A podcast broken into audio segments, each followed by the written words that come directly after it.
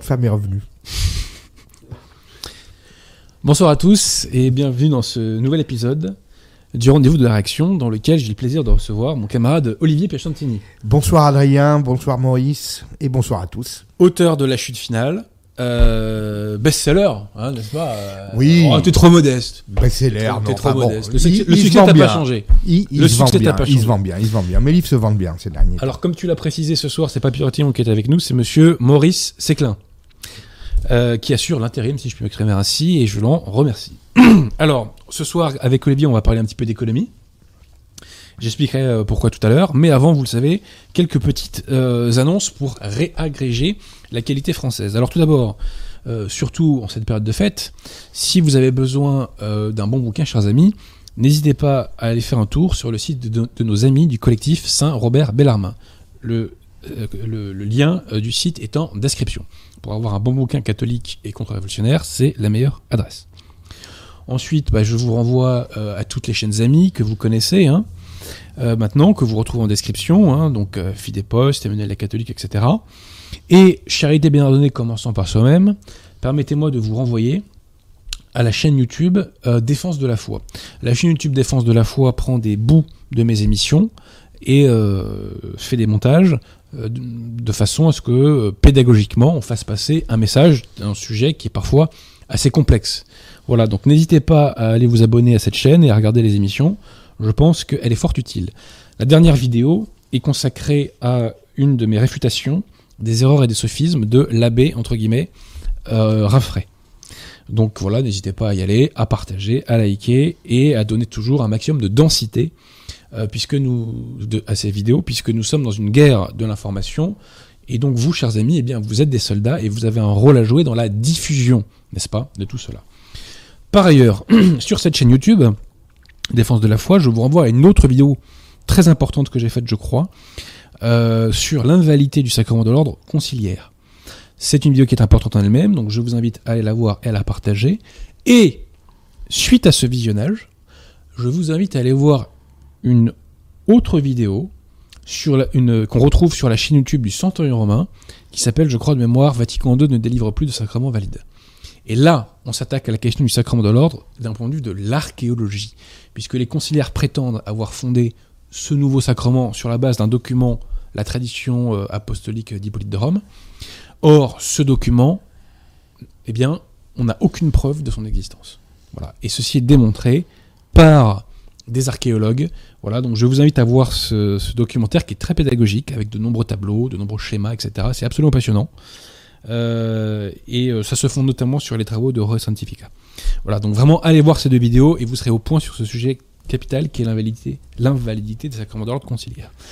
Euh, ensuite, deux petites choses. Ah oui, bah les appels aux dons, les appels aux dons. Donc n'hésitez pas, je crois que les liens sont en description, à donner un petit coup de pouce financier donc, euh, pour une école qui est en Belgique, qui s'appelle euh, l'école des Trois Saint-Jean, de mémoire, et euh, une école bretonne, Notre-Dame Auxiliatrice, dans la commune de Béton. Également, n'hésitez pas à faire un don euh, à la communauté catholique euh, du sud de la France, l'œuvre de l'étoile. Voilà. Euh, et je tiens solennellement euh, à remercier toutes les personnes qui ont d'ores et déjà fait des dons. Les intéressés euh, m'ont fait part du fait qu'ils étaient très très très touchés de votre générosité. Eh bien, je vous remercie également à mon tour de votre générosité.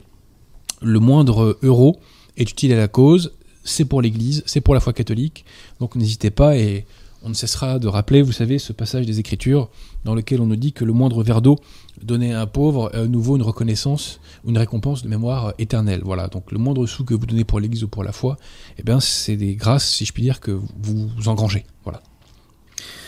Euh, alors un petit mot rapide sur l'abbé Vigano qui vient de faire un article euh, le 17 décembre, voilà. Et alors en fait c'est un article qui a une apparence assez banale sur Noël. Et au passage, il glisse un petit truc. Il glisse que Jean 23 était citation probablement membre d'une loge. Donc il était, selon Vigano, probablement franc-maçon. Or, toute adhésion à la franc-maçonnerie vaut excommunication ipso facto. Immédiate.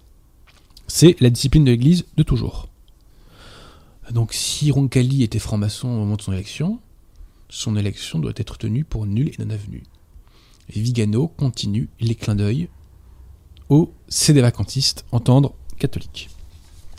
Voilà, donc il avance dans la bonne direction, c'est pas moi qui m'en plaindrai.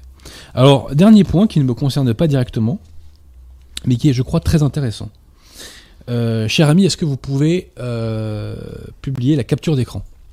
Ça ne me concerne pas directement, ça concerne un, youtubeur lefévriste euh, qui avait fait une vidéo sur la liberté religieuse dans laquelle il, il condamne, magistère en main et avec des arguments de bon sens, le, euh, la liberté religieuse, telle qu'elle est dégagée, telle qu'elle est écrite dans Nostra Aetate, le document euh, du Conciliabule Vatican II. Bon.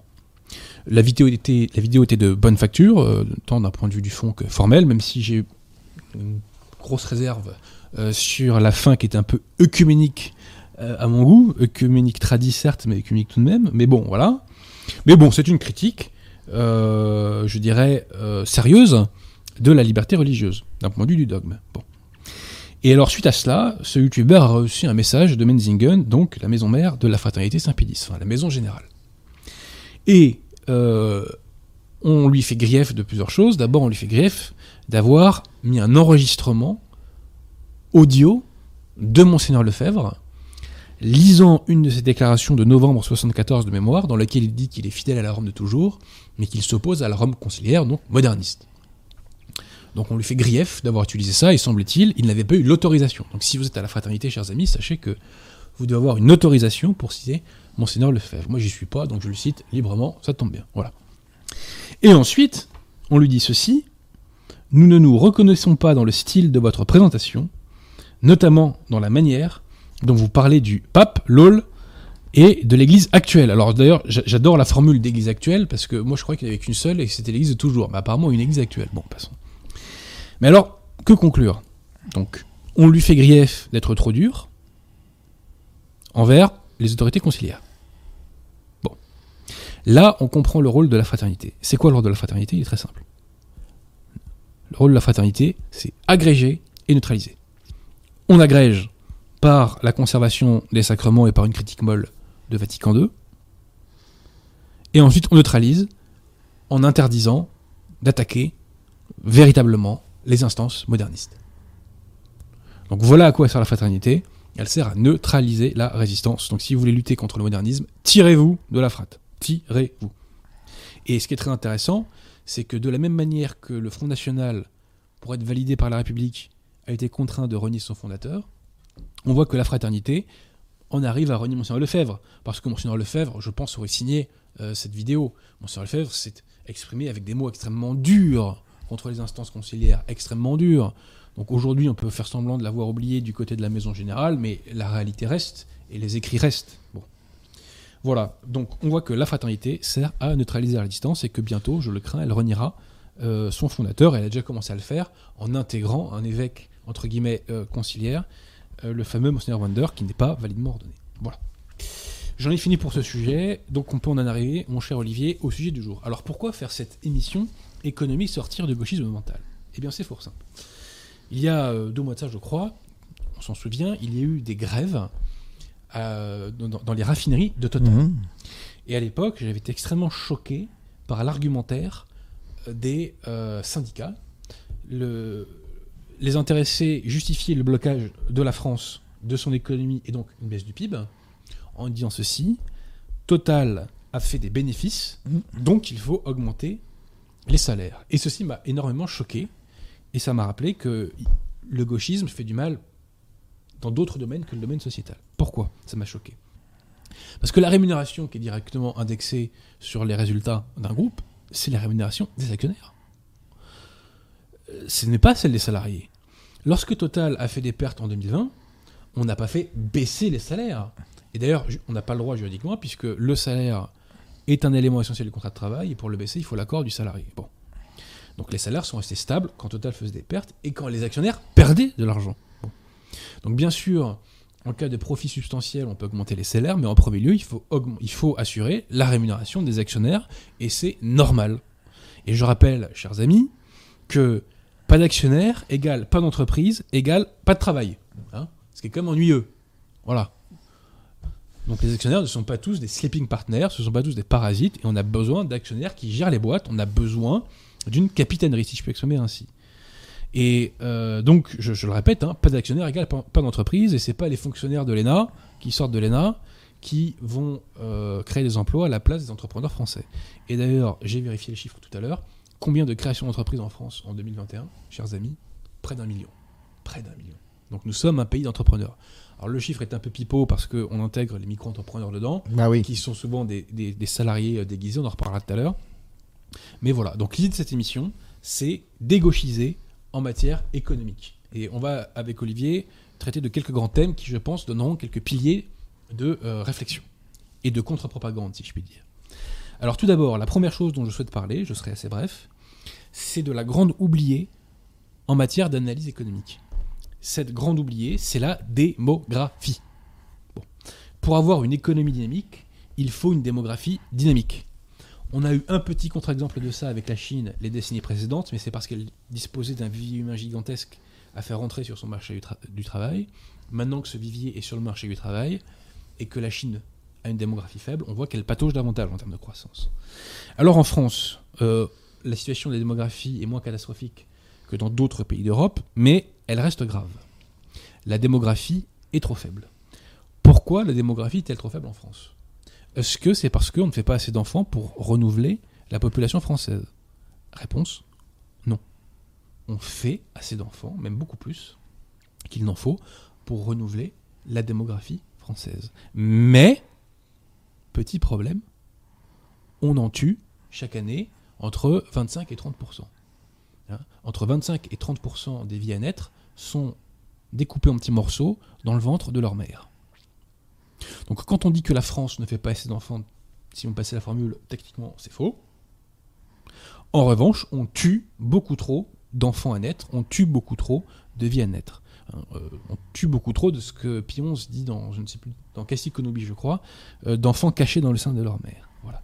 Donc l'avortement, en plus d'être l'abomination que nous savons, fait baisser la croissance économique. Parce qu'il lamine la démographie. La baisse de croissance structurelle en Occident est principalement due au vieillissement de la population et l'avortement est le facteur numéro un de, euh, du vieillissement de la population. Je rappelle que sous le Trente Glorieuse, période de croissance, on a eu une explosion démographique en France qui d'ailleurs avait commencé euh, avant la 4ème République. Je préfère ne pas dire pourquoi aujourd'hui. On en reparlera une autre fois. Bref, pour relancer la croissance avec une mesure qui coûte 0 euros, c'est très simple, on interdit l'avortement et quand on sera au pouvoir, l'avortement sera interdit et on relancera la croissance comme ça. Il y a entre 200 et 220 000 avortements par an. Ça veut dire Mhm. que s'il n'y a pas d'avortement, combien de places de crèche en plus? Donc Bah combien de postes puéricultrices en plus Combien de bâtiments à construire en plus Mhm. On stimule le BTP. Et on et stimule la, la- Tu la oublies que l'avortement est, remboursé par la sécurité sociale. Il y a- même un encouragement à ça. tout est remboursé par la sécurité sociale, même le Ah changement de sexe. Ce qui, Ouais, ce qui- c'est ce qui serait- incroyable. ce qui tendrait à dire que c'est une maladie, mais je ne m'aventure pas sur ce sujet. hein. Voilà. Je ne m'aventure pas sur ce sujet. Donc voilà, est-ce que tu as un petit truc à ajouter sur cette la Oui, non, ce que tu euh, dis est très juste. Et puis, encore une fois, j'insiste, il y a encouragement à l'avortement euh, dans un pays où il y a quand même des moyens de contraception qui sont partout. C'est quand même étonnant qu'il y ait contre la 200 000, contraception, ça, 200 000 avortements par an. Ça paraît incroyable. Un un très grand nombre, c'est de la commodité. Et, et encore une fois, au-delà du droit qui autorise l'avortement, il y a le remboursement de la sécurité sociale qui est un, un encouragement, quoi. Tout à fait. et, et le comportement du gouvernement pendant la crise Covid, euh, qui encourageait les femmes à aller se faire avorter alors que les, les, hum, les lits étaient occupés, enfin que tous les services étaient euh, euh, débordés, c'était quand même étonnant. Hein, Madame Et- Schiappa, Monsieur Et- Véran. Et, les échanges à l'Assemblée étaient glaçants. Puisque, je l'ai cité dans la gauche d'une maladie mentale, Véran, dans une de ses interventions, dit qu'il est inquiet du nombre de baisses des avortements. euh, des avortements. C'est ça qui l'inquiète. C'est monstrueux. C'est incroyable. Euh, voilà. Euh, et l'avortement, on peut le dire, est une valeur de la République, hein, puisque Simone Veil est au Panthéon, donc c'est que tout va bien a priori au niveau de son CV, en tout cas selon le système. Bon. Alors deuxième, deuxième sujet que j'ai envie de soulever, c'est le misérabilisme au sujet de la condition des salariés. Alors il faut casser l'image misérabiliste du salarié pour deux raisons selon moi. La première, c'est que le salarié n'est pas toujours une pauvre victime d'un patron exploiteur. Et deuxièmement, le salarié dispose de privilèges euh, auxquels n'ont pas droit les travailleurs indépendants et les professions libérales dont nous sommes, je crois, euh, Mhm. toi et moi. Absolument. Alors, moi, professionnellement, euh, en ma qualité d'avocat, je suis bien placé pour savoir que des salariés sont victimes de licenciements sans cause sérieuse, d'harcèlement moral, d'harcèlement sexuel, d'heures supplémentaires non payées, d'astreintes non payées, d'exécution déloyale du contrat de travail, etc. Tout ça existe. Ça existe, mais ce n'est pas une réalité systématique. Il ne faut pas passer, comme disent les, les Abeleman, euh, du, de la partie au tout. Voilà, c'est une partie, mais ce n'est pas le tout. Et permettez-moi d'ajouter, parce que je défends aussi des entreprises, que il arrive que les employeurs soient victimes Mm. de leurs salariés, payés plus ou moins à ne rien faire, ou qui font preuve de malveillance, qui sabotent parfois le process de production. Euh, on m'a soumis un cas euh, récemment euh, d'un salarié qui dénigrait ses employeurs auprès des clients, voyez. Donc, et dans ces cas-là, euh, le- l'employeur ne peut pas changer euh, de salarié. Il peut pas, si c'est une PME, il peut pas euh, lancer un, processus de recrutement comme ça, parce que ça prend du temps, ça prend de l'argent, etc. Et il n'a pas toujours le temps de se retourner, l'employeur. Donc, les salariés ne sont pas toujours des pauvres et saintes victimes, et ils peuvent se transformer en démons. Et je le dis avec d'autant plus de recul que moi-même, je défends des salariés victimes de véritables injustices. J'ajoute que le statut de salarié donc, est enviable à différents égards, puisque quand on est salarié, on a le droit aux indemnités pour l'emploi. Si toi et moi, mon cher Levier, on se trouve sur la paille, on a le droit à zéro, alors qu'on cotise, alors ça ils nous prennent un quart de notre blé. Et on cotise même euh, des cotisations chômage euh, Voilà. sur les feuilles de à paye. C'est- ça qui est extraordinaire. Mais là, tu l'as bien dit. euh, je veux dire, les, les cas d'employeurs malveillants sont aussi nombreux que les cas de salariés malveillants. Il n'y a pas de, de règles en la Alors, matière. il y a un cas où il n'y a pas autant d'employeurs que de salariés, c'est au niveau des euh, arrêts maladie fake, n'est-ce pas? Bah, bah, bien Voilà. sûr. Euh, Bien et ça, sûr. c'est un des grands privilèges des salariés en France, c'est qu'ils peuvent se mettre en, en- en- en arrêt maladie et être payés, alors que nous, mon cher Olivier, aux dernières nouvelles, quand on bosse pas, on n'est pas sûr. payé. hein. Euh, Mais- Moi, si, mais- je paye pas, si je fais pas mes crédits, Mais je suis quand tu payé, regardes bien tout le système de droit du travail, en fait, c'est un système qui vise à désamorcer l'autorité du patron sur l'employé par tous les par tous les bords, en fait, en réalité. hein. Il y a, comme tu dis, les cas de malveillance réciproque qui sont bon, mais qui sont la vie, quoi, je dirais. Oui, Donc ça, c'est même bon. C'est la nature humaine, oui. Voilà, c'est la nature humaine. hein. Il y a des mauvais patrons comme il y a des mauvais salariés, etc., etc. Mais il y a un droit du travail qui est extrêmement pro- protecteur pour le salarié et qui finit par euh, désamorcer en quelque sorte l'autorité du patron sur l'em- l'employé en particulier quand il s'agit de PME. Alors, on parle toujours du patron qui salarie, qui peut, qui peut licencier facilement. Chaque fois qu'on sort une nouvelle loi de travail, on évoque ça. Mais quel employeur euh, licencie de gaieté de cœur des salariés. Voilà, c'est l'évidence. C'est extrêmement rare. Alors, on fait cas, c'est vrai, d'un cas particulier qui est celui de ces délocalisations où euh, véritablement on torpille Ça, euh, un cas euh, très spécifique. ouais. mais c'est un cas très spécifique, voilà. Bien entendu que quand on voit des usines qui ferment avec tous les employés sur le carreau, bon, ça fait mal au cœur pour la France, Oui, pour les gens, pour tout le n'est pas monde. représentatif. Ce n'est pas euh, de- représentatif de ce que- du- qu'est de le- ce qu'est le- vie des licenciements Bien en sûr. Voilà. bien sûr. Et, et 90% des employeurs, quand ils licencient, c'est pas de gaieté de cœur. Soit Le salarié est mauvais ou, ou, soit ils ont de vraies, de vraies difficultés économiques qui font qu'ils ne peuvent pas faire autrement. Et, le licenciement en soi n'est pas un acte immoral. Parce qu'il faut faire tourner Ah oui. une boutique, et si un salarié qui euh, empêche le bon fonctionnement de la boutique, à la fin, c'est tout le monde qui coule. C'est ça, Voilà. c'est ça. Alors, le gouvernement Macron avait fait baisser, enfin, c'est sous le, sous le pré- précédent quinquennat avec les, or- les ordonnances Philippe, il avait divisé par deux, en gros, le coût du licenciement. Je le dis, moi, en- alors que ma rémunération est en partie baissée par ça, tu vois, puisque je suis payé au résultat quand j'ai mon Mmh. Bon. Mais c'était pas une mauvaise chose en soi pour l'économie. Euh, que qu'on Non, mais facilite sûr, oui. le licenciement, ce n'est pas immoral. Le L'employeur, quand il embauche, c'est pas pour licencier.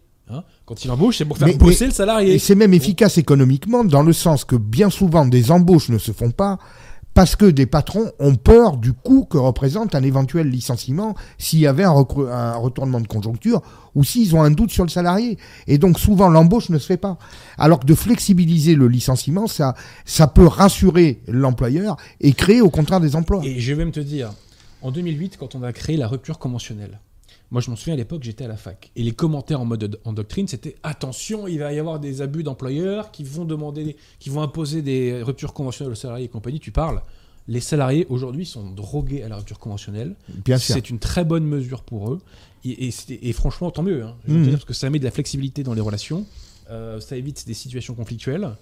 Euh, quand un salarié euh, est rincé et qu'il veut prendre une pause dans sa vie, ce qui est parfaitement compréhensible, il demande une rupture. Alors, l'employeur l'accepte pas forcément, parce que la rupture conventionnelle, pour ceux qui ne savent pas, c'est un mode de rupture commune hein, entre l'employeur et le salarié.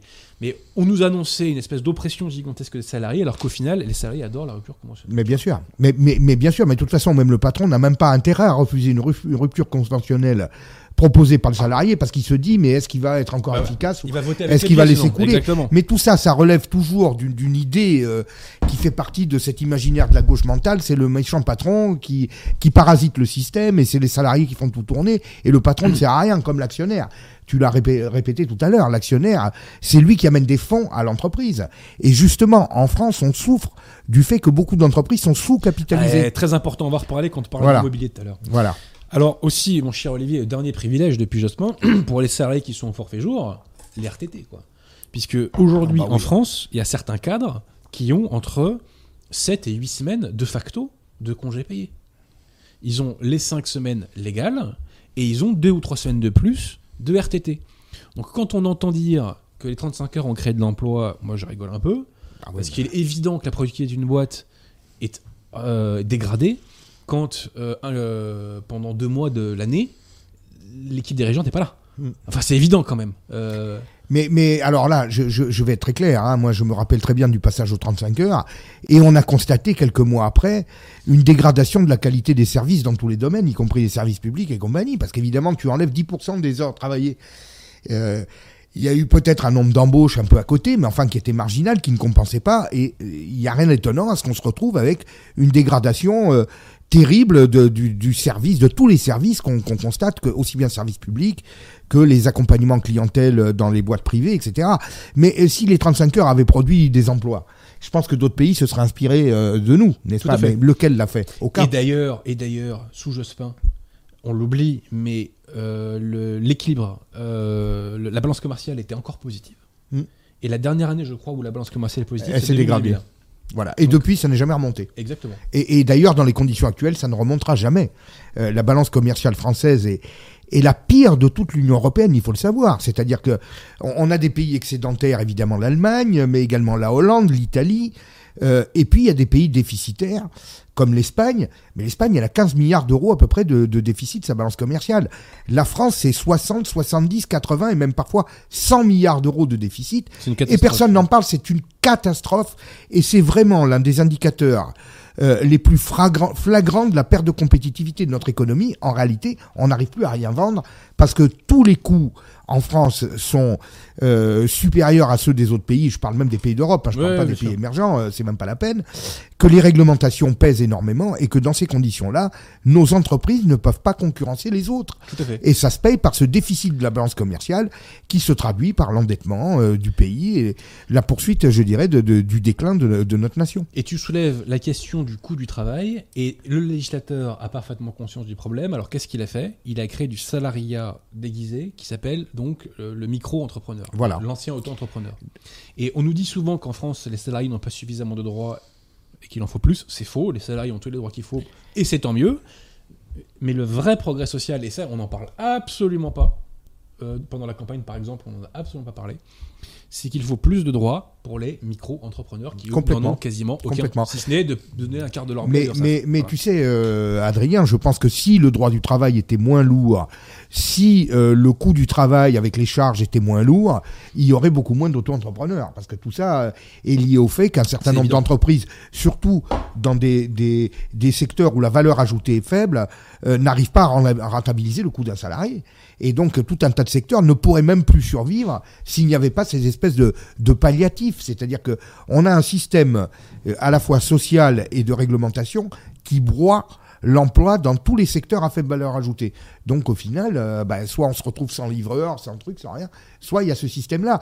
Et donc c'est la surprotection et le surcoût euh, du salarié qui en fait crée euh, euh, différents degrés de salariat et comme une aristocratie du Mais salariat tout à fait. euh, dans les, ceux qui travaillent pour les grandes boîtes, les cadres, etc. Puis après, tu as ceux qui travaillent pour les PME, puis tous ceux maintenant qui sont micro-entrepreneurs de force. Et, quoi. et- et de facto, le statut de salarié est en train de devenir quasiment un privilège aujourd'hui. ah bah oui, qui oui. arrive à avoir ce qu'on appelle, ce qu'on appelait autrefois une situation Oui, et puis, mais d'ailleurs, il n'y a qu'à regarder dans les embauches le nombre de CDI et le nombre de CDD.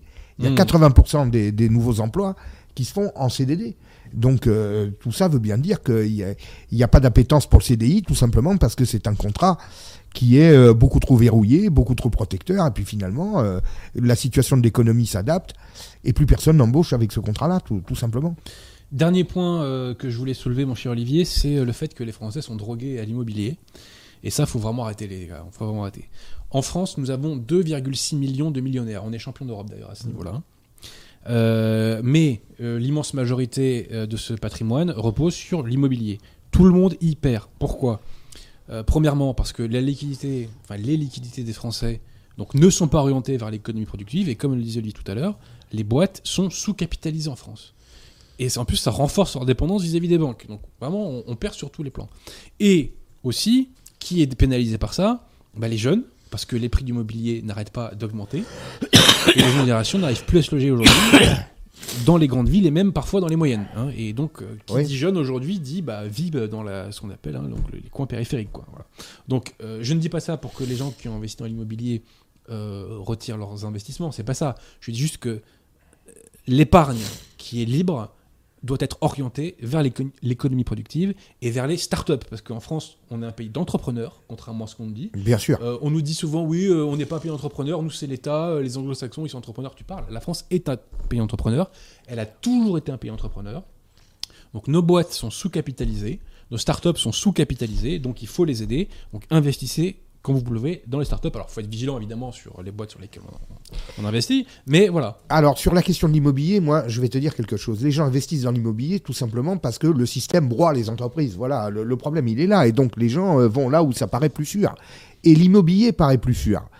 Euh, moi, je pense que c'est tout un système à revoir. Il faut alléger euh, les charges qui pèsent sur les entreprises, rendre les entreprises viables. Sur euh, la plupart des boîtes qui se créent, ben, la moitié euh, périclite au bout de deux ans. C'est pas pour rien. C'est tout simplement parce que à peine démarrées, ben, sont prises à la gorge par les charges, les impôts, les taxes, les règlements. Et donc, je pense que pour euh, inverser cette tendance que tu décris à juste titre, il faut redonner, euh, je dirais, de la confiance et de la marge euh, d'existence, je dirais, à la plupart des boîtes, en particulier, comme tu dis, les startups, les, bo- les, boîtes qui se créent et compagnie. Mais malheureusement, euh, effectivement, la France est un grand pays d'entrepreneurs parce qu'il faut quand même du courage pour créer des entreprises en France. Il faut le dire. hein. Ah non, mais ils sont héroïques. Ah, Entrepreneurs en ouais. France, c'est héroïque. Hein. Héroïque. Quand on voit les charges, les normes et compagnie, bien sûr. tout est fait pour en dissuader. Alors j'ai une question à te poser, mon cher Olivier. Moi, j'ai attentivement écouté Monsieur Ruff. hein. J'ai très attentivement écouté aussi Monsieur Boyard. Et on nous dit qu'en France, on partage pas assez les richesses. On partage, on partage pas assez les richesses en France. Qu'est-ce que tu penses de ça, mon cher Ben, écoute, euh, moi je pense que quand on est dans un système où il y a 62% de dépenses publiques aujourd'hui, c'est-à-dire que les gens comprennent bien, hein, 62% de dépenses publiques, ça veut dire que quand on produit 1000 en France, l'État en prend 620. Ça, c'est une première chose. Une fois qu'il a pris ces 620, mais que fait l'État? Parce qu'il faut savoir après ce qu'il en fait. Ben, 33% euh, du PIB, c'est-à-dire sur les 620, plus de la moitié, mais c'est des revenus de transfert. Alors, qu'est-ce qu'on peut faire de plus pour partager la richesse? Eh Il faut tout prendre et, et tout redonner, mais on bascule dans le, le communisme intégral. 62% de dépenses publiques, ça correspond au niveau de dépenses publiques de la Hongrie dans les années 60 qui était un pays communiste qui faisait partie du bloc de l'Est, euh, où on avait laissé, je dirais, une certaine économie privée, parce que bon, c'était les pays un peu périphériques euh, et Mhm. rebelles du bloc de l'Est, avec la Hongrie qui avait, qui, avait, euh, je dirais, qui s'était montré très rebelle en 1956, et donc on avait laissé une certaine marge d'économie privée. Mais enfin, c'est quand même pas glorieux, c'est quand même, je dirais même, c'est catastrophique. Et alors, avec cette réalité qui est là, qui est crue, qui est celle d'un État tentaculaire, qui prend tout, qui veut tout régenter, qui justement passe son temps à vouloir égaliser les conditions, et on nous parle d'ultralibéralisme en France, mais je ne sais pas jusqu'où on veut aller. Enfin, euh, je pense que Monsieur euh, Mélenchon veut aller au communisme intégral. Mais justement, euh, pendant la campagne présidentielle, j'avais assisté à un débat où M- Mélenchon était interviewé par euh, Monsieur Le Chypre de BFM TV. Et là, il commence à sortir, alors une des grandes antiennes de la gauche et du marxisme, hein, euh, nous, on ne veut pas partir de l'offre, on veut partir des besoins. Alors, Monsieur Le Chypre en face, qui normalement doit connaître ses gammes, euh, une phrase comme ça euh, est très lourde de sens, elle dit beaucoup de choses. On part des besoins. Alors déjà, qui définit le besoin des gens? Bah, le Comintern, euh, je pense. Oui, le, le, le politburo, Le politburo, ouais. avec euh, voilà. Donc c'est Monsieur Mélenchon qui va nous dire de quoi on a besoin. Monsieur Bon, Louis peut-être oui, oui, oui, Lou Boyard, oui, certainement. Qui, qui certainement. revendique lui-même être un dealer. hein, donc, bon, bref. Oui, c'est dingue. Hein. Mais peut-être que la drogue va rentrer dans les besoins, peut-être avec ce système-là. Hein. Ce serait pas le premier com- pays communiste à faire du trafic de drogue. La Corée du Nord, c'est ça également. Donc, euh, on, on serait pas étonné. Mais quand on vous dit ça, ça veut dire qu'on est plus libre d'avoir les besoins qu'on veut. Ça veut dire que c'est tout un système étatique qui va euh, carrément euh, baliser nos vies et nous dire ce qu'il nous faut, ce qu'il nous faut pas, etc. Ça mène à quoi? L'étatisation du système de production et ça mène à ce que ça a mené partout, c'est-à-dire la faillite au bout du, au bout du, au bout de la rue, hein, au bout du, au bout du chemin. Ben Monsieur Le Chypre n'a pas été capable de répondre ça, Monsieur Mélenchon. C'est vrai qu'il a une grande bouche. Hein, Le Chypre, c'est lui qui était, qui voulait, euh, je crois, euh, euh, s'occuper particulièrement des vaccins. Non? Moi, je me trompe, non? Ah peut-être oui oui oui oui oui oui, euh, oui oui oui oui oui oui oui. Mais c'est le c'est le spécialiste économie de BFM TV mais alors il n'a pas su répondre à Monsieur Mé- Mélenchon que ça c'est le le mot typique qui a l'air sympa comme ça mais en fait qui induit euh, un régime communiste euh, Alors, derrière le rideau. Voilà Petite donc, précision aussi sur les 33% du PIB qui passent dans les dépenses sociales. euh, On sait aussi euh, à qui ça va, hein, ce Oui, oui, oui, ah bah, c'est sûr qu'il que à des Certes- Français. hein. certaines populations sont euh, largement gâtées ou Voilà. euh, euh, en profitent et puis c'est un appel d'air à l'immigration également On renvoie au livre de Charles Prats sur les retraites. La fraude- et la fraude des sociale. c'est que en gros, les, les comptes seraient à l'équilibre si on réprimait la fraude sociale des retraités étrangers qui fraudent. Mais oui, mais alors, mon cher Adrien, tu as remarqué qu'on entend parler Monsieur Prats depuis deux ans, Ouais. qui n'arrête pas de, de mettre en avant des éléments factuels. hein, euh, Ouais. euh, Il y, a- il y a, je ne sais plus, 5 ou 6 millions de cartes vitales en plus qu'il y a de personnes et compagnie, mais qui s'attaque à ça? Personne, et d'autant plus que Bah, des bah. députés avaient fait justement des amendements euh, pour contrer ça, là, il n'y a pas longtemps, notamment des mesures sur les comptes bancaires pour empêcher euh, à ces retraités fantômes de toucher du pognon. Et euh, la majorité a fait sauter cet amendement. C'est-à-dire qu'ils ne Voilà. veulent pas s'attaquer à cette Ils ne veulent pas s'attaquer à ce problème, et donc on, on veut maintenir les comptes sociaux dans le rouge.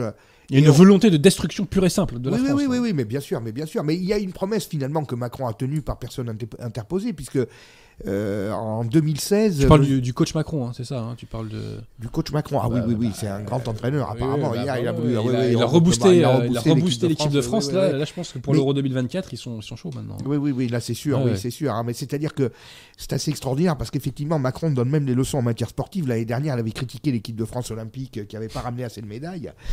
Mais alors lui, en, euh, sur ses résultats lui, euh, qui euh, peut lui taper sur les doigts euh, Parce que à mon avis, euh, une équipe de France olympique, même moyenne, hein, euh, a des résultats bien meilleurs que ce qu'il nous produit lui, hein, pour le moment, à ce que je vois. hein, parce que là, c'est vraiment Oui, oui, oui, catastrophique. tout à hein. fait, tout à fait. Et euh, mais enfin, c'était consternant hier de le voir s'agenouiller devant les joueurs. euh, et, et alors, euh, les joueurs qui n'ont même pas eu un regard pour, pour lui, c'était. Bah, il le méprise, je pense. Ah oui, je pense que vraiment cette récup euh, les dégoûte. Et puis alors, dans ces circonstances-là, où il a même pas, pu- même pas su se tenir. Bah, il y a une Euh. forme de deuil quand même quand on perd une compétition comme ça à ce niveau-là. Et au lieu de, de nous laisser dans notre deuil, il y a un type qui s'incruste Oui, voilà. et qui vient faire le malin devant la caméra. Et qui vient faire sa promo. Ouais, exactement. Et, et qui vient même se repaître de la défaite et essayer d'en profiter. Avec même un de niveau d'acteur euh, du niveau euh, des acteurs de Plus belle la vie, quoi, en plus. hein. C'est Oui. vraiment euh, affligeant, quoi. Mm. Vraiment affligeant à tout point de vue. Mais bon, excuse-moi, nous avons digressé. Oui, on a digressé. On a bon, digressé, euh, on a digressé. C'est quand même extraordinaire hein, quand on voit ça, mais je, je me demande, hein, et apparemment ça fait pas plus de scandale que ça. À l'étranger, j'ai vu beaucoup de réactions euh, sur les journaux étrangers, italiens, argentins, espagnols, sur le, le, le- comportement de Macron qui a halluciné tout le monde, hein, il, faut, il faut bien le dire. Hein. J'ai jamais vu ça euh, d'un quelconque chef d'État étranger. Je, je- je m'im- je m'imaginais la reine d'Angleterre dans ce cas-là. Je, je veux dire, c'est affligeant, quoi. Et puis aussi, c'est- une façon d'oc- d'occuper l'espace sur un sujet sur lequel normalement le politique n'a pas à intervenir. Bah oui. Et ça me permet de masquer le fait que sur le sujet sur lequel il devrait intervenir, notamment ce qu'on évoque là, il n'intervient pas. Ah non, pas du tout. Voilà. Non, non, non, non. Tous les points névralgiques oui, oui. pour le, le salut de la France, à bon absent. Zéro. Zéro. Alors, mon cher Olivier, Mais enfin, veux- on n'en est pas étonné plus que ça. hein. Non, non, non, tout à fait. Bah, on, euh, écoutez, les Français ont quand même euh, voté pour lui en connaissance de cause. hein. Et revoté. Euh, là, euh, hein, bref. Euh, j'ai- j'ai- J'aime beaucoup une phrase de Monseigneur Gaume qui dit Tout peuple corrompu est esclave de droit. Mhm. Voilà. Oui, mais voilà. c'est- Donc, mais au bout c'est d'un la moment, vérité. voilà, quand, voilà, hein, c'est- ça. quand on réclame, hein, on obtient. Bref. Alors aussi, tu voulais parler, mon cher Olivier, euh, d'une économiste, Madame Kelton, je crois, et Oui. de la question de la création monétaire. Alors oui, parce que alors on parle beaucoup donc euh, de, de- de cette émission avec ce titre que j'aime beaucoup, euh, sortir du gauchisme mental en économie. Bon, mais le, le gauchisme mental, c'est quoi? Le gauchisme, le gauchisme c'est la négation des valeurs. Et en économie, par exemple, la valeur travail. Et le gauchisme, c'est l'utopie. Eh bien, tout ceci s'est trouvé matérialisé ces dernières années par les politiques monétaires folles qui ont été menées par toutes les banques centrales, mais enfin euh, sous l'égide évidemment des gouvernements Macron, euh, Biden, etc. Et donc on fait de la création monétaire et on essaye de pallier les problèmes avec de la création monétaire. C'est-à-dire qu'en fait, on, nous explique que euh, avec la dette, l'endettement de l'État qui finit par être monétisé avec le système de quantitative easing, eh bien, on arrive à s'en sortir et on arrive à maintenir l'économie à flot, même en cas de grandes difficultés. Bon, le résultat. Eh ben, le résultat, on nous a pondu une théorie pour justifier tout ça. Cette théorie, ça s'appelle la théorie monétaire moderne, qui a été pondue par une économiste américaine qui s'appelle Madame Kelton, qui a inspiré le programme de Bernie Sanders aux États-Unis, et puis au final le programme de Biden, puisqu'il l'a appliqué. Il l'a appliqué comment Ça a été le, meilleur adepte de cette politique. Eh bien, dès qu'il est arrivé au pouvoir, euh, dès le, le printemps 2021, il a lancé son fameux plan Biden, et alors qu'il y a eu euh, un écho extrêmement favorable euh, sur tous les plateaux télé en France, c'était génial. Il envoyait des chèques de 8000 dollars dans les boîtes à lettres des Américains. J'aimerais bien, moi. Hein. Oui, mais d'accord. Mais le problème, c'est que cet argent, il vient d'où?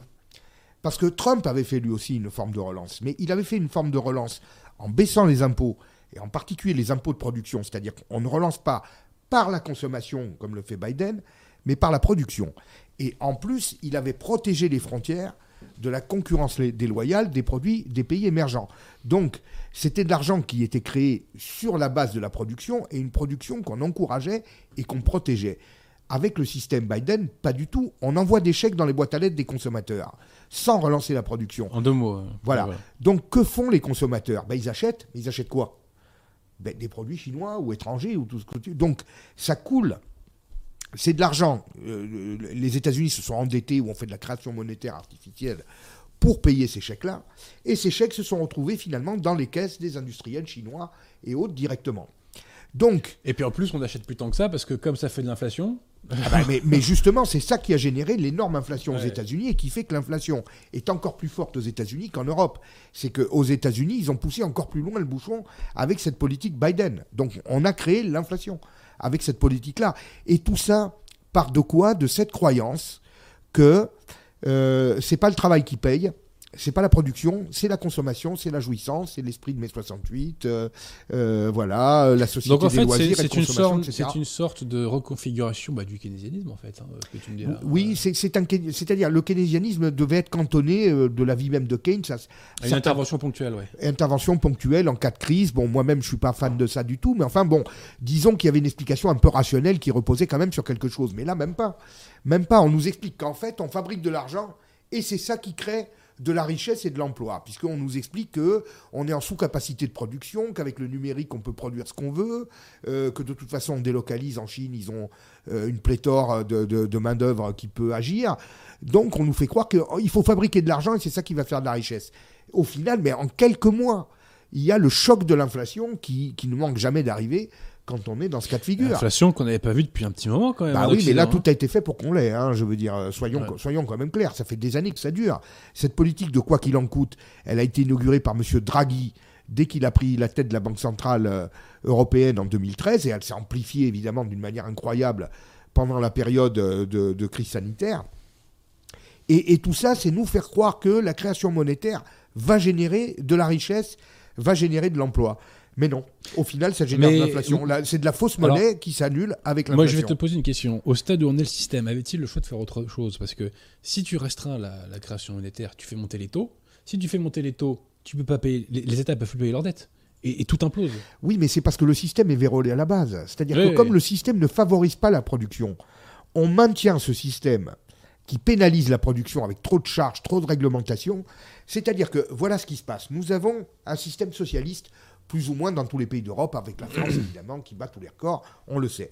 Ce système socialiste plonge nos entreprises dans le mondialisme, c'est-à-dire la concurrence effrénée de tout le monde. Comment veux-tu que les entreprises tiennent comme ça? Ça ne peut pas marcher. Mais ce système-là, qui est validé par l'idéologie socialo-mondialiste, eh bien, on veut montrer qu'il va gagner quand même, que ça va marcher quand même. Et donc, on est obligé d'user d'expédients pour le maintenir à flot. Les expédients, c'est ces politiques des banques centrales, tout simplement. Donc, pour que tout ça change, il faut, remettre, il faut faire un choc euh, productiviste, baisser les impôts de production, recréer les conditions de l'investissement qui patinent depuis des années, des années, des années, et à ce moment-là, il n'y aura plus besoin d'expédients monétaires. Et je vais te dire, et faire baisser le coût du travail en faisant la préférence nationale. Parce que Oui, bah, si bah, on bah, limite les dépenses sociales, il y a moins besoin de ponctionner euh, Mais bien sûr. euh, les travailleurs français. Et là, on fait baisser, mais, Mais- je sais pas de combien le, le coût du travail. Adrien, euh, la réalité, est lié. la réalité, Tout est elle est là. Nous avons des millions de chômeurs, quoi qu'en dise le gouvernement. Le chômage n'a pas baissé. Euh, on, on feuillette juste les, les choses en quatre catégories et puis on nous fait passer les gens d'une catégorie à l'autre. Mais en fait, en réalité, le chômage est là et bien là. Et malgré qu'il y ait ce chômage, il y a des centaines de milliers d'emplois non pourvus. Et oui. Parce que le système social fait qu'un certain nombre de gens n'ont pas intérêt à travailler, euh, Mmh. même, euh, même si, euh, même s'ils sont au chômage, ils préfèrent rester au chômage. Bon, et au final, on est obligé de faire appel à des travailleurs immigrés, alors même qu'il y a des centaines de milliers Enfin, de gens- travailleurs, travailleurs, hein, bref. Mais au début, on oui. hein, hein. je, je vais même te dire mieux. C'est même plus des travailleurs immigrés qu'on trouve maintenant dans, les, dans certains postes. C'est des clandestins. Parce que dès qu'ils obtiennent les titres de séjour et autres, eux-mêmes rentrent dans le système. Donc euh, on est dans un système qui est complètement fou. Qui est complètement fou et qui est la négation de la réalité sur toutes les étapes du processus économique et de la logique humaine qui veut que les gens, ben, si tu leur donnes la même chose pour ne rien faire, plutôt que pour travailler, ben, restent chez eux. N'est-ce pas? Et, quant à l'employeur, ben, plutôt que d'embaucher et d'avoir des salariés qui, comme, comme on l'a dit tout à l'heure, ont tous les droits et qui coûtent cher, ben, préfère ne pas embaucher. Enfin, c'est tout un système fou. C'est tout un système fou qui marche sur la tête et qui est une utopie. Alors, autre sujet sur lequel tu voulais euh, parler, mon cher Olivier, euh, c'est le. euh, un- Enfin, c'est un phénomène dont on a ressenti les effets là depuis une dizaine de jours. euh, c'est le réchauffement climatique, n'est-ce pas? Ah oui, oui, oui, là, ça réchauffe. hein. Ouais, ouais. Ça réchauffe tellement que j'ai attrapé mal, moi, tu vois. Mais bon, je pense que. Oui, moins, moins 6 degrés moi, en, en allant à la messe, moi, hier. Oui. J'ai jamais connu ça de mon vivant, je crois. oui, oui, oui. Donc bon. J'ai pas le souvenir. Non, mais là, ça fait un mois et demi qu'il fait froid et drôlement froid. hein. Ouais, tout Et drôlement froid. Et puis ça se maintient. hein. De la même manière. On n'est pas encore en hiver, hein, je précise. Hein. Non. On n'est pas encore Non, en hiver. hein. N'oublions pas. Alors, moi, cette histoire de réchauffement climatique, je ne peux pas m'empêcher de, de le détacher de ce que préconisait le Club de Rome dans les années 70, c'est-à-dire la croissance zéro. Alors, quand le Club de Rome parlait de croissance zéro dans les années 70, il est bien évident euh, que c'était l'Occident qui était assigné à, à, euh, s'imposer une croissance zéro, puisqu'il n'y avait que l'Occident qui produisait. Ouais, et puis il a fait tellement de mal l'Occident aussi. euh, voilà, l'Occident est mauvais, on en a Ouais, parlé lors d'une précédente émission. Tout est là, c'est l'Occident qui crée le malheur de la planète entière et pris finalement même de lui-même. Bien. Donc, depuis ces années-là, on nous parle de croissance zéro, épuisement des ressources, etc. Bon. Or, il n'y a pas d'épuisement des ressources en termes d'énergie fossile, c'est prouvé. Ce n'est pas vrai. Il y, a, il y a- il y a- il y a des réserves, il y a largement de quoi tenir le choc. Et le réchauffement et, et climatique. parenthèse, on a fait la première fusion nucléaire apparemment là aux États-Unis hein, depuis peu. Là. Oui, bien sûr. Excuse-moi, je t'ai coupé. Non, mais tu as raison. Et puis, il y a le nucléaire. Le nucléaire dont on parle là aussi depuis 50 ans, et qui en France a vraiment fait ses preuves. Mais en même temps qu'il fait ses preuves et que justement il apporte un plus à notre pays, voilà un domaine où la politique a été euh, bien menée pendant des années, pour une fois, ben, il faut s'acharner à le détruire. Il faut s'acharner à nous enlever le seul avantage comparatif qu'on a par rapport à tous nos concurrents, c'est-à-dire qu'on a cette part de nucléaire qui crée, euh, je dirais, un coût de l'électricité, un coût de l'énergie inférieur et qui nous donnait une, grande indépendance par rapport aux autres.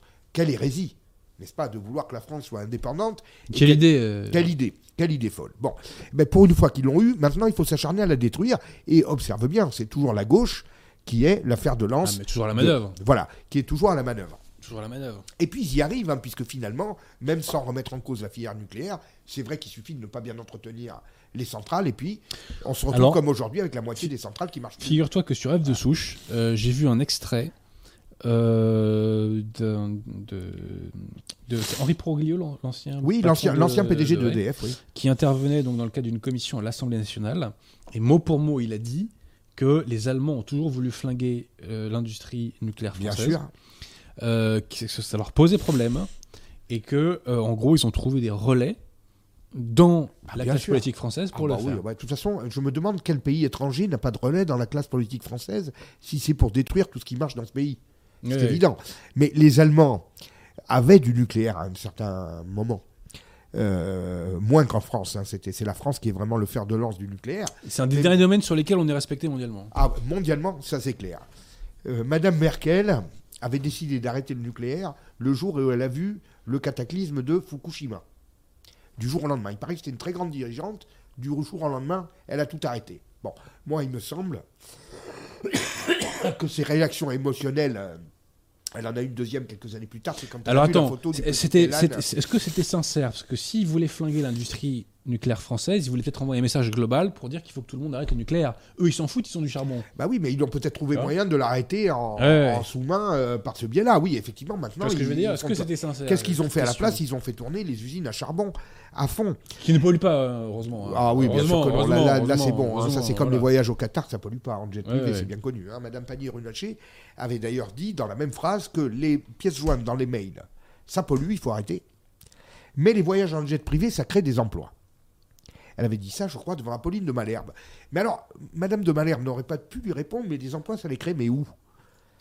Mais voilà, parce que le jet privé, moi, tout ce que je vois comme emploi créé au niveau des jets privés de ces grands messieurs du CAC 40, c'est plutôt en Bah, Chine que ça se Internet passe. ne, ne crée pas d'emploi, par contre. hein. Non, bien ça ne sûr. crée pas d'emploi, Non, je précise. bien hein. sûr. Voilà. Et Bien ça fait baisser la productivité des entreprises. bien sûr, euh, bien sûr. Puis nous, quand on envoie des mails, ça sert à rien. L'immigration est une chance pour la France. nous, les- les aussi, mamans et nous sommes. Voilà. Voilà, je précise. Alors. Euh, il faut savoir quand même une chose au niveau de ce réchauffement climatique. Moi, il y a, il y a- depuis l'année dernière, parce que je suis pas spécialiste des questions climatiques, c'est pas mon. mon Moi euh, non plus, mais j'ai remarqué qu'il faisait beaucoup plus chaud hein, depuis euh, Dean Zero. hein. Je- Ouais, voilà. Oui, C'est mon- mais, même, Et moi j'ai- j'ai, moi j'ai remarqué quelque chose d'encore plus. Enfin, qui m'a scié. Il y a eu euh, l'année dernière un sommet climat en visioconférence organisé par M. Biden, avec tous les principaux chefs d'État de la planète, euh, euh, je crois au mois de mars ou d'avril 2021. Vous pouvez le retrouver. Moi j'ai le compte-rendu précis de cette, euh, de, de- de cette réunion. Bon. Une réunion où chaque pays devait s'engager à des réductions de gaz à effet de serre chiffrées. LOL. Voilà. Alors, les États-Unis s'étaient engagés à 45%, euh, la Grande-Bretagne 50%, d'ici à l'horizon 2030, hein, c'est-à-dire c'est pas Euh, dans oui, donc- 30 ans, hein, à l'horizon matin, 2030. La gra- le- le- L'Union européenne 55%, évidemment, c'est toujours nous les champions. Si c'est pour nous suicider, on est toujours les premiers à se jeter à l'eau, hein, c'est comme ça. Hmm.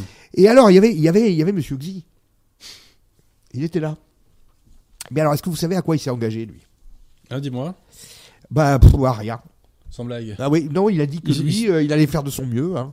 Il pouvait pas, il n'avait pas. Elle est euh, pas mal celle-là, faudra qu'on la ressorte à Ah, l'occasion. bah, bah oui, mais- mais- Enfin, mieux, ouais. Mais le truc, c'est qu'il y a le compte rendu de la réunion. Mais est-ce que les médias, gens en ont parlé, ont fait un Mais tu- écho à Mais ça vois, je dire un truc. Oui, mais enfin, c'est incroyable. c'est là où tu vois qu'on vit dans une époque de folie collective. Et de mensonges. C'est-à-dire que euh, l'économie, c'est de l'énergie transformée.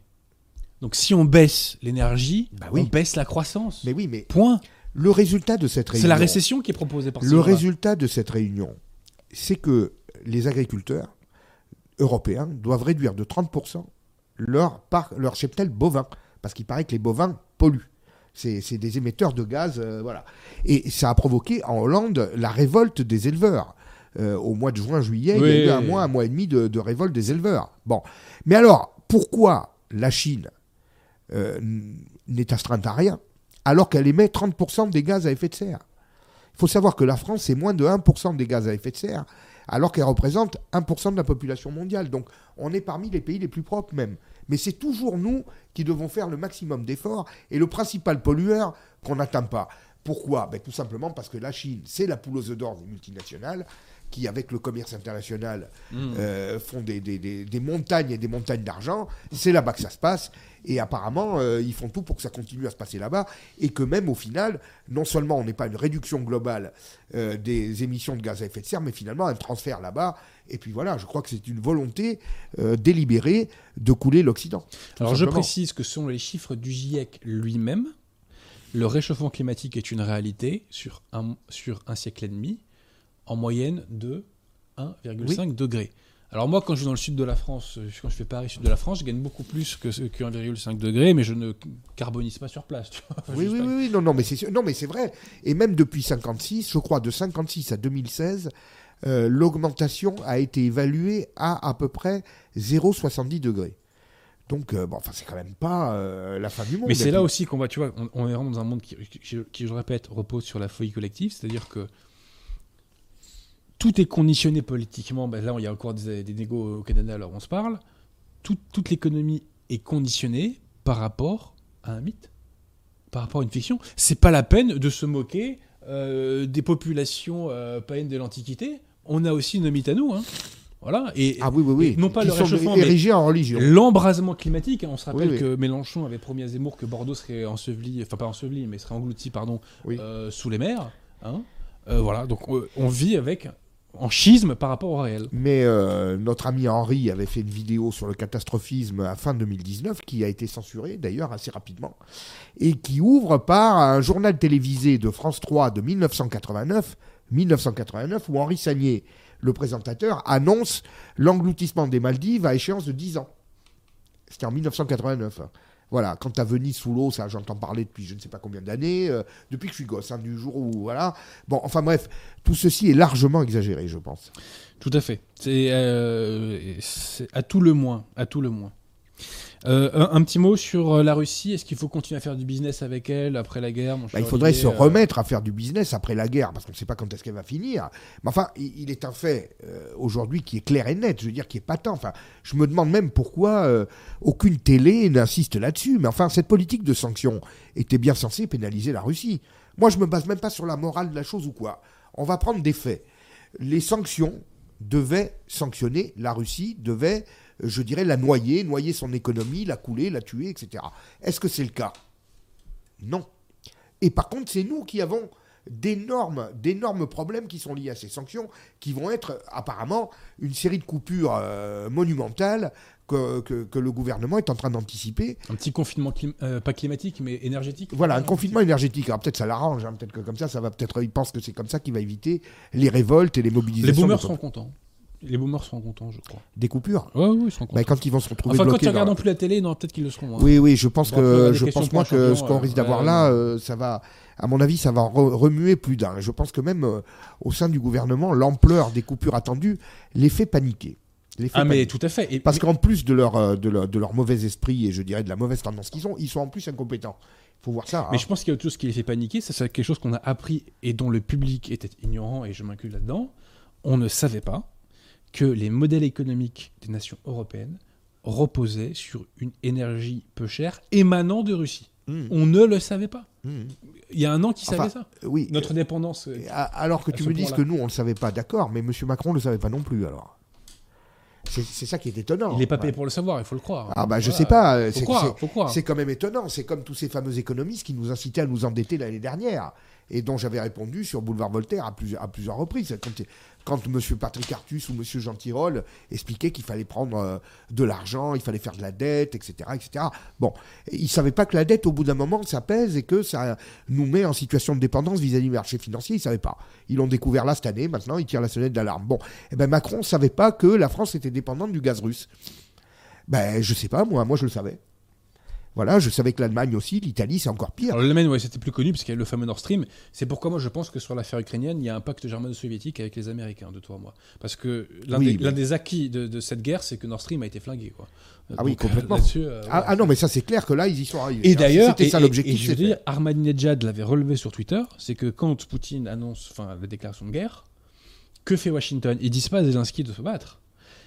Ils lui disent de venir se rendre à l'ambassade des États-Unis. Façon de se dire, on, on t'amène chez nous. quoi. Mmh. Euh, et apparemment, Poutine en veut beaucoup aux Anglois, parce qu'apparemment, ce sont les Anglois qui ont incité Zelensky à, à combattre. Quoi. Alors moi, je vous dire, ma, ma- ma position sur la guerre ukrainienne, elle tient en deux axes très simples. Évidemment, on condamne l'agression euh, de Poutine, puisque c'est la première guerre déclarée en Occident quand même depuis 1939. hein.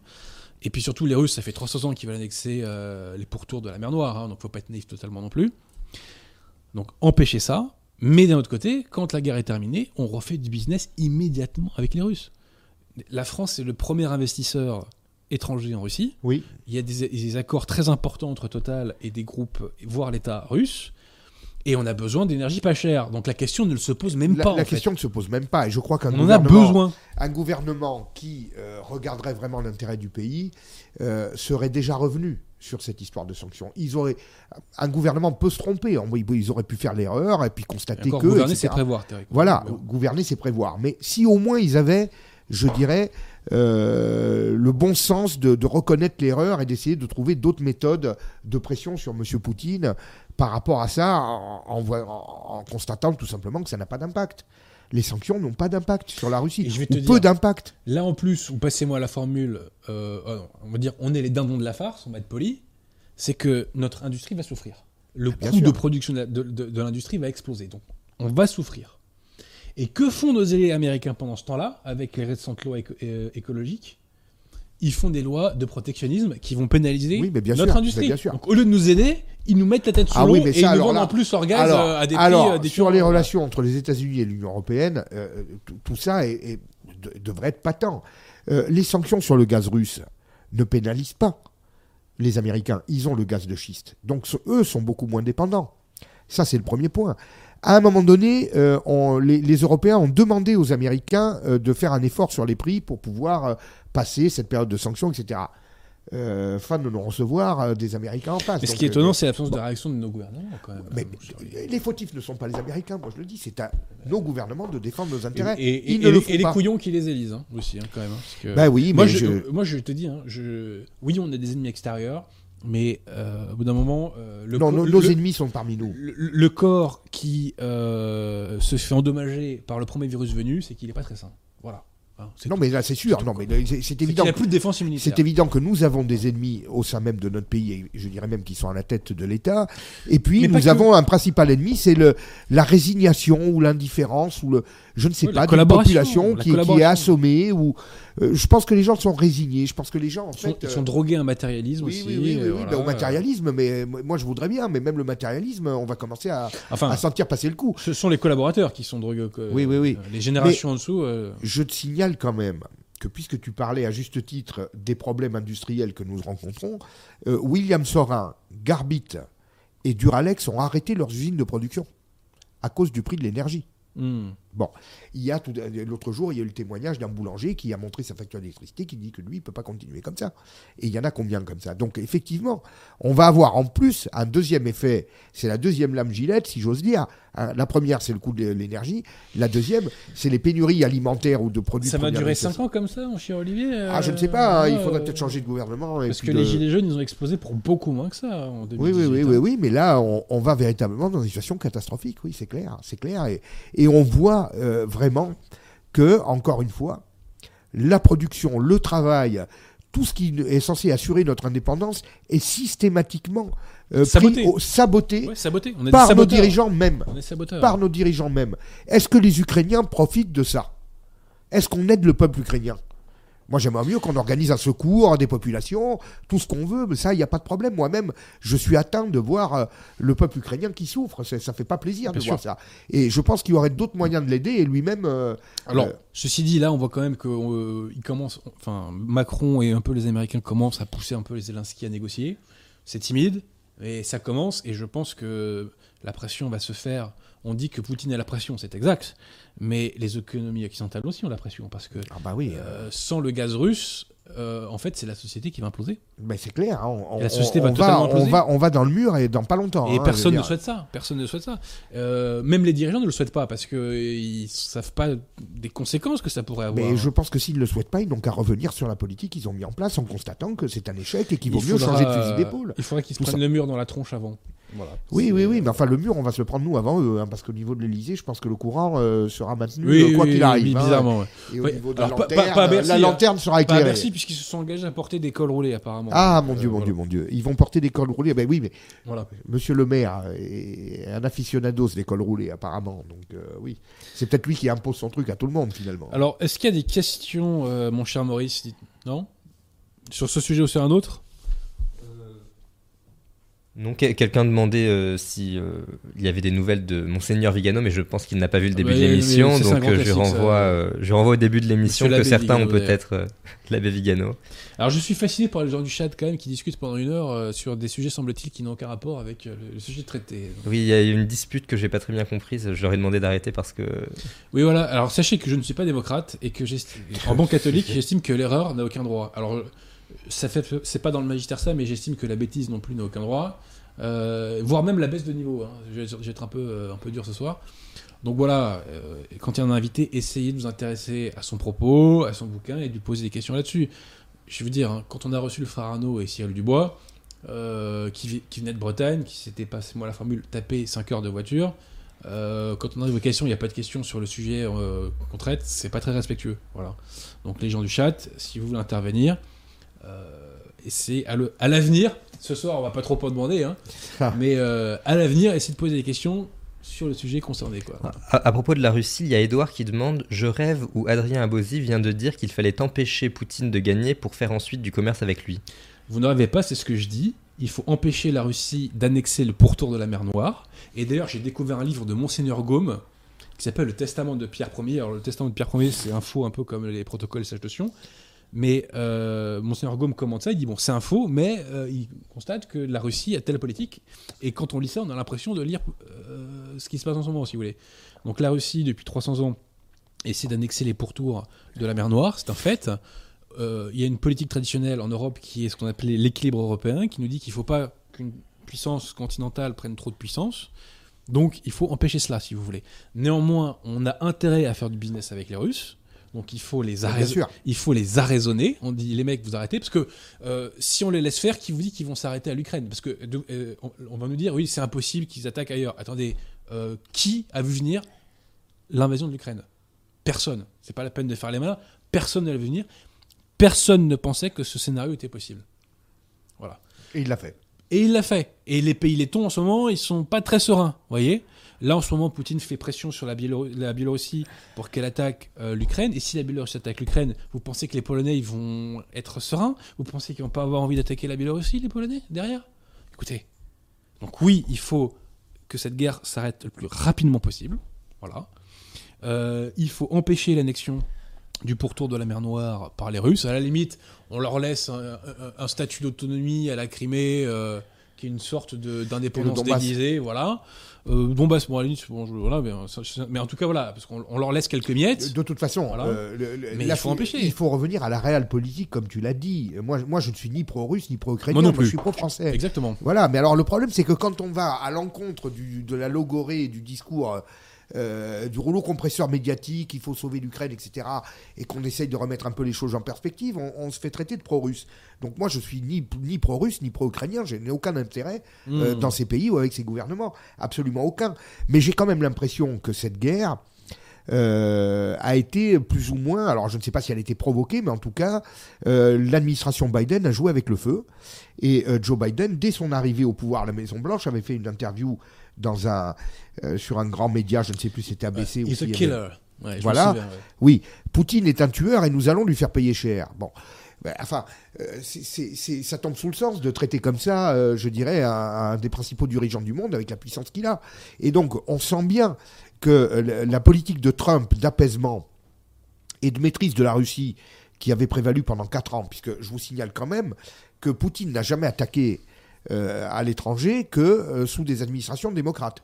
Hmm. Il avait attaqué la Géorgie sous Obama, puis la Crimée sous Obama, et maintenant l'Ukraine sous Biden. Ouais, ouais. Il n'attaque pas, il n'a pas attaqué Et- et pendant y même, je te Donc dire, il y avait une réelle politique. Pendant que nous, on applique les sanctions à la Russie, le commerce extérieur entre les États-Unis et la Russie augmente. Oui, oui, Donc, continue, oui, oui, oui, les- mais bien sûr. la farce, Mais- mais tout ça, c'est invraisemblable. C'est invraisemblable. Tout est invraisemblable parce que quand tu regardes par exemple le cours du rouble, puisque tout ceci devait amener à un effondrement monétaire de la Russie, mais le cours du rouble est 22 ou 23 supérieur à ce qu'il était avant la guerre en, en Ukraine. Donc à un moment donné, quand on voit tous ces indicateurs, au bout de huit mois, il faut quand même constater l'échec de cette politique. Et il faut quand même dire, un dirigeant réaliste doit dire, voilà, on s'est trompé.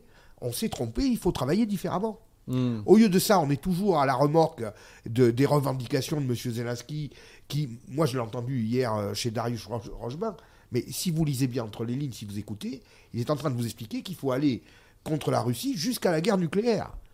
Hein, il est en train de vous dire, de toute façon, il ne faut pas s'inquiéter de la guerre nucléaire. Euh, ça n'a rien à voir, la réaction qu'on va avoir avec Poutine. Euh, Poutine, la guerre nucléaire, il est capable de la faire sur un coup de tête. Donc, sous-entendu, on n'a pas à s'inquiéter de ça. Il faut qu'on s'inquiète de rien, quoi. Il faut qu'on qu'on le soutienne euh, jusqu'au bout, alors que lui-même a été un des éléments qui a perturbé, je dirais, les relations Hmm. en ne voulant pas appliquer euh, les accords de Minsk. Personne n'est- blanc-bleu. hein, Personne n'est blanc-bleu. Oui, moi, je- je- à la limite, je ne critique même pas Zelensky en tant que tel, mais je pense que c'est un élément qui a, qui, qui n'a pas joué l'apaisement euh, depuis le début. Euh, je pense que Biden a joué un rôle et que les deux de concert, Mais quand ils se sont retrouvés euh, c'est aux toujours, manettes, c'est toujours notre faute parce que peut-être qu'on n'a pas conditionné notre aide euh, suffisamment. On aurait eu dit bien écoute, tu subis une invasion injuste, donc on te soutient, il n'y a pas de problème. Euh, par contre, voilà, tu joues pas au con, tu fais pas de surenchère. Voilà. Euh, je me souviens moi d'un entretien de Zelensky où il dit on négocie pas avec la Russie tant que Poutine est au pouvoir. Non, mais attends, tu crois qu'on va Oui, faire mais un donc alors pour tes donc beaux on yeux, négocie euh, jamais alors non, donc mais euh, voilà, on négociera ça n'a aucun parce sens. que là encore euh, Mais là, euh, il s'est calmé. hein. Là, quand même, euh, il y a quand même des premiers plans euh, qui ont. bah, il s'est calmé parce qu'à mon avis ils ont commencé à le calmer parce que je pense que même dans les chancelleries euh, occidentales ils commencent à en avoir marre de lui Et, et- voilà euh, très clairement hein. et encore une fois, sans le gaz russe, euh, nos sociétés vont imploser en fait. Oui, alors moi j'ai senti un retournement. Euh, parce que tu sais, tu vas trouver sur YouTube un certain nombre de reportages sur les magouilles de Monsieur Zelensky, en particulier avec le fils Biden, etc., et, et la corruption de Zelensky. Alors c'est des, reportages qui remontent à il y a un an, c'est-à-dire avant la guerre. Bon, et là ils ont commencé à ressortir ça sur les journaux allemands. Ah bah oui, bah eux. euh, Ah bah oui, eux, parce ceux que qui eux- souffrent le plus. Hein. c'est eux qui s'ouvrent le plus avec Ouais. l'absence du gaz russe. Donc, j'ai comme l'impression qu'ils commencent à agacer, que la situation commence à agacer les Allemands qui, eux, défendent toujours leur industrie en premier chef, hein, ça c'est une constante.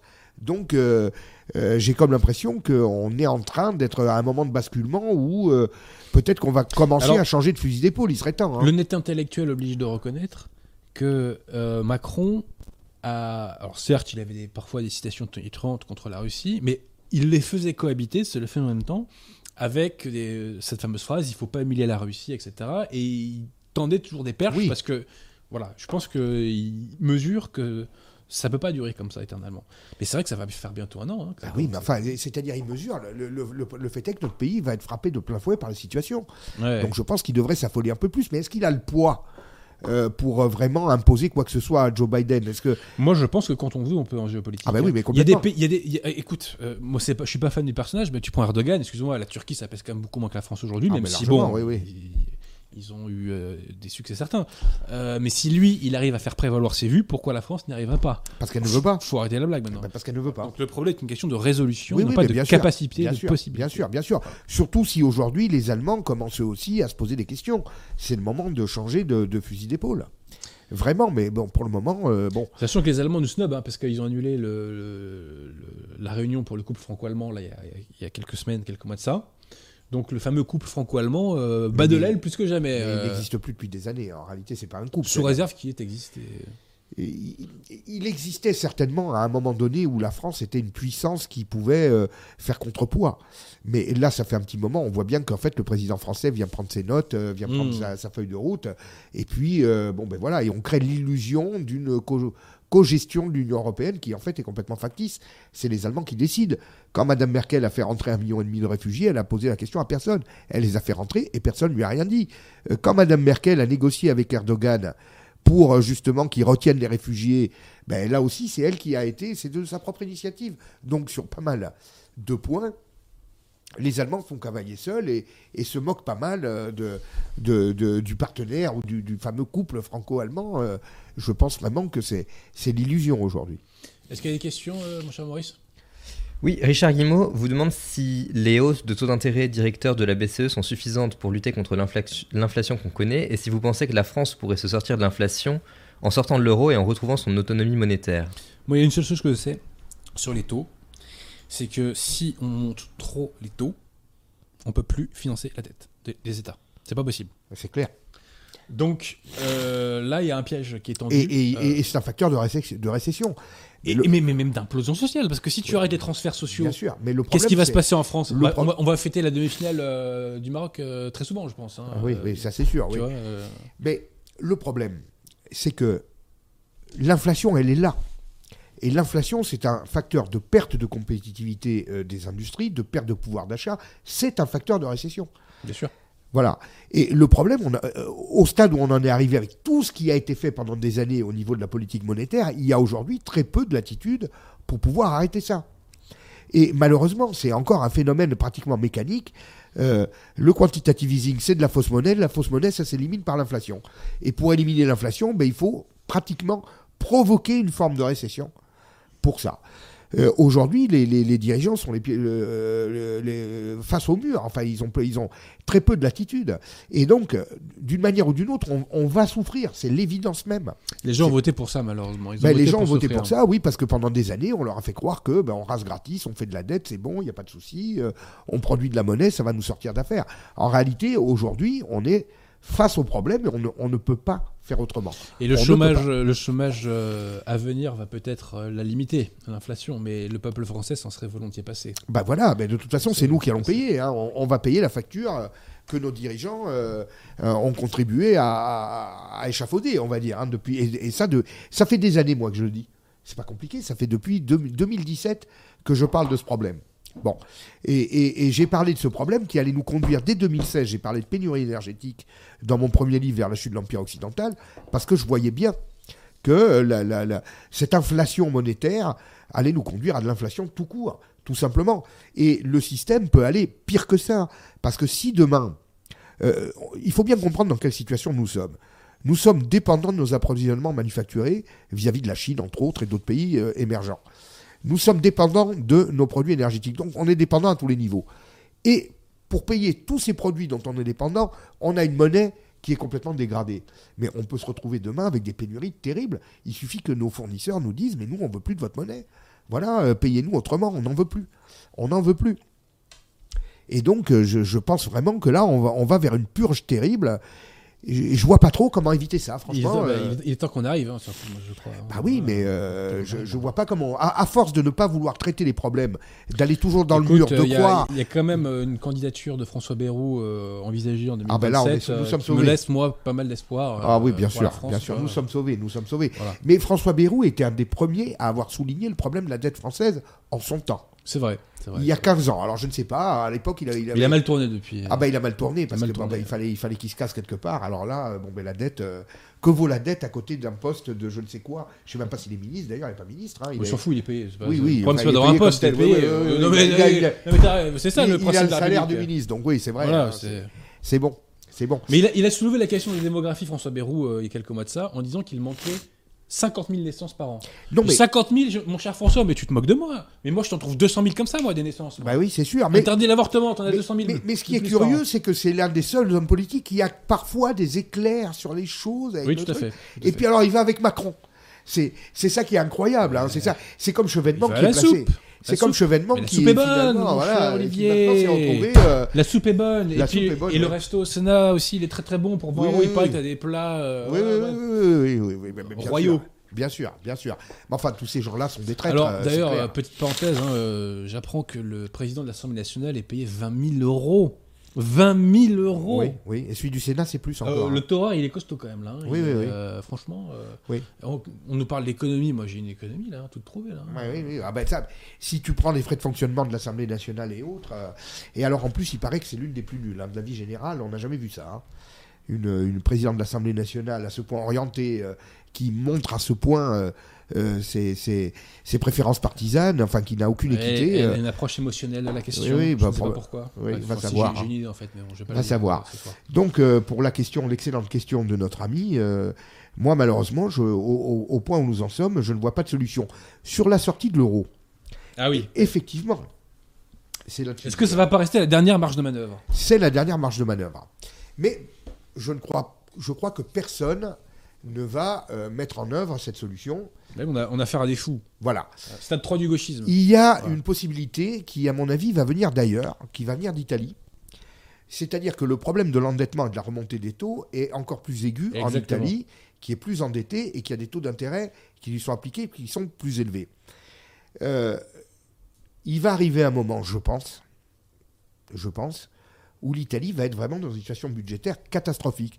À ce moment-là, effectivement, Madame Meloni va se poser la question euh, est-ce que je reste dans l'euro ou est-ce que je me mets en cessation de paiement? est-ce qu'on continue le suicide collectif? Voilà, ou est-ce qu'on redresse les chines un peu pour. euh, bien voilà. sûr. Un peu comme la Grèce, euh, l'Italie pourrait se retrouver dans la même situation. Sauf que l'Italie, elle n'est pas sauvable comme la Grèce, parce qu'elle est beaucoup trop grosse. Ouais, bien sûr. Donc, à ce moment-là, Madame Meloni pourrait prendre la décision de sortir de l'euro. Et si l'Italie sort de l'euro, la France est obligée de sortir dans les, mois- les semaines qui suivent. Pourquoi? Parce que ce sont deux pays qui sont, euh, je dirais, pratiquement concurrents sur les mêmes secteurs. Et en sortant de l'euro, l'Italie va se retrouver avec des produits qui vont valoir 25 à 30% moins cher. Donc, euh, produits agroalimentaires français, produits de luxe français, euh, bâtiments, etc. euh, tout ça ne peut plus être concurrentiel. Et, je- et- à la et- fin, et moi, je je crois qu'au niveau des banques, il y a énormément d'interconnexions entre les banques françaises et Ah, bah, italiennes. bien sûr, bien sûr. Et donc on imagine mal euh, une, une scission, si je puis dire, Ah, un mais schisme monétaire. Complètement. Tout, tout pourrait euh, partir d'Italie. euh, D'autant plus, je pense que Mme Meloni, euh, quoi qu'elle en dise, aurait beaucoup moins de scrupules à, à- à appuyer sur le bouton qu'un Nous, autre. nous sommes encore dans la phase euh, où euh, on peut être dans l'illusion de l'utopie, dans l'illusion de l'idéologie, mais arrivera un moment où le Ah réel oui, sera tellement violent euh, qu'il faudra. Arrivera un euh, moment où les chiffres seront Tu sais, là. moi, a- voilà. je pense toujours à euh, l'Assemblée qui a déchu Napoléon. Tu vois Euh, En 1814. C'est-à-dire que ces gens-là, c'était les plus grands larbins du régime. On les a mis là parce qu'ils voulaient pas rien faire. Tiens, tiens, ça me rappelle quelque chose. Euh, mais c'était vraiment les cire-pompes euh, du pouvoir. Vraiment, donc, la sinécure absolue. Donc, c'était vraiment. euh, c'est ce qu'on dit, hein, la main qui donne est au-dessus de la main qui reçoit. Donc, ils, ils avaient tout C'est Napoléon qui avait dit ça. Tout à d'ailleurs. euh, et euh, ils avaient toutes les raisons pour être serviles vis-à-vis de lui jusqu'au bout, mais au final, face au réel, en disant là on peut plus arrêter. Oui, mais tu as le deuxième pardon, cas, et c'est celui voilà. de Mussolini qui avait été destitué par le, Grand Conseil fasciste, Mais- parce que c'était le seul qui pensait que l'Italie était en train de gagner Voilà, la guerre. mais- Au bout d'un moment, quand les Mais il faut atteindre le stade où la réalité est insupportable. Donc aujourd'hui, elle est très dure, mais elle est encore supportable. Et Oui. il faut attendre le moment où ça sera insupportable que- pour qu'on sorte de, de- de Oui. cette espèce de oui, bulle. mais malheureusement, je pense qu'on n'en est plus très loin. Sincèrement. Malheureusement, c'est les Français qui l'ont voulu. Bah oui. Ju- Justement, Emmanuel demande, selon l'enchaînement des mauvaises décisions économiques, à quel horizon la récession? Ben, la récession, c'est- alors là, c'est même pas moi qui l'annonce, hein, c'est Monsieur Bérou, tiens encore lui, qui euh, a dit il n'y a pas plus tard qu'un mois que nous allons vers la plus grave crise que l'Occident n'ait jamais connue depuis la deuxième guerre mondiale. Donc, c'est pas moi qui le dis. Oui, oui, mais a- a-t-il donné une, une date? Y a-t-il une euh, estimation? Alors, pour donner une date, c'est compliqué. Parce qu'il y a toute une série de facteurs qui peuvent déclencher. Une crise, ça vient du jour au lendemain comme ça. C'est pas un truc. euh, on sent Ouais, des ouais. signes avant-coureurs, bien entendu. On voit la situation qui est vérolée, mais le jour où elle se matérialise, euh, personne puis, ne sera capable de le Je prévoir. vais te dire, moi moi, j'entendais un, un spécialiste de la Chine dire que la politique zéro Covid allait s'arrêter et que donc euh, ça allait mettre un petit coup de boost à la croissance mondiale, que les Chinois arrêtent de délirer euh, à ce niveau-là. quoi. Bon, après, j'en sais rien. hein, mais, euh, bon. Oui, mais moi je pense que euh, Chine ou pas Chine, euh, c'est nos fondamentaux à nous occidentaux Oui, qui oui, sont oui, oui. suffisamment vérolés, on n'a besoin de personne. Parce que l'histoire de la baisse du, de la fin du quantitative easing, puisque la, la, la BCE a arrêté le quantitative easing au mois de juillet, Tout à et donc a commencé à remonter les taux. Mais ce qu'il faut bien voir, c'est que cette, euh, ce, ce complet décrochage des cours de bourse par rapport à l'économie réelle, qui a été vraiment euh, presque scandaleux pendant la période Covid, où on voit l'économie à l'arrêt et les bourses qui continuent de monter. Les Mais ça aussi, c'est pas dû à, à l'effet du hasard. Ce qu'on ne vous dit pas, c'est que pendant que les, les États ont émis des titres de dette euh, pour soutenir soi-disant l'activité, sauver les PME, etc. Bon, pendant la période d'arrêt euh, liée à la crise sanitaire, mais on a fait plus encore pour sauver les banques. Les banques ont reçu des, des centaines de milliards d'euros à des taux encore plus négatifs que les États et qui venaient de la BCE. C'est-à-dire que la BCE prêtait aux États, aux, aux banques, à un taux inférieur d'un demi-point en dessous de ce qu'elles prêtaient aux États. Bon, cet argent, qu'est-ce que les banques en ont fait officiellement? Là aussi, c'était pour maintenir le crédit aux entreprises. Ouais, bien sûr. En réalité, une bonne partie s'est retrouvée dans les marchés financiers.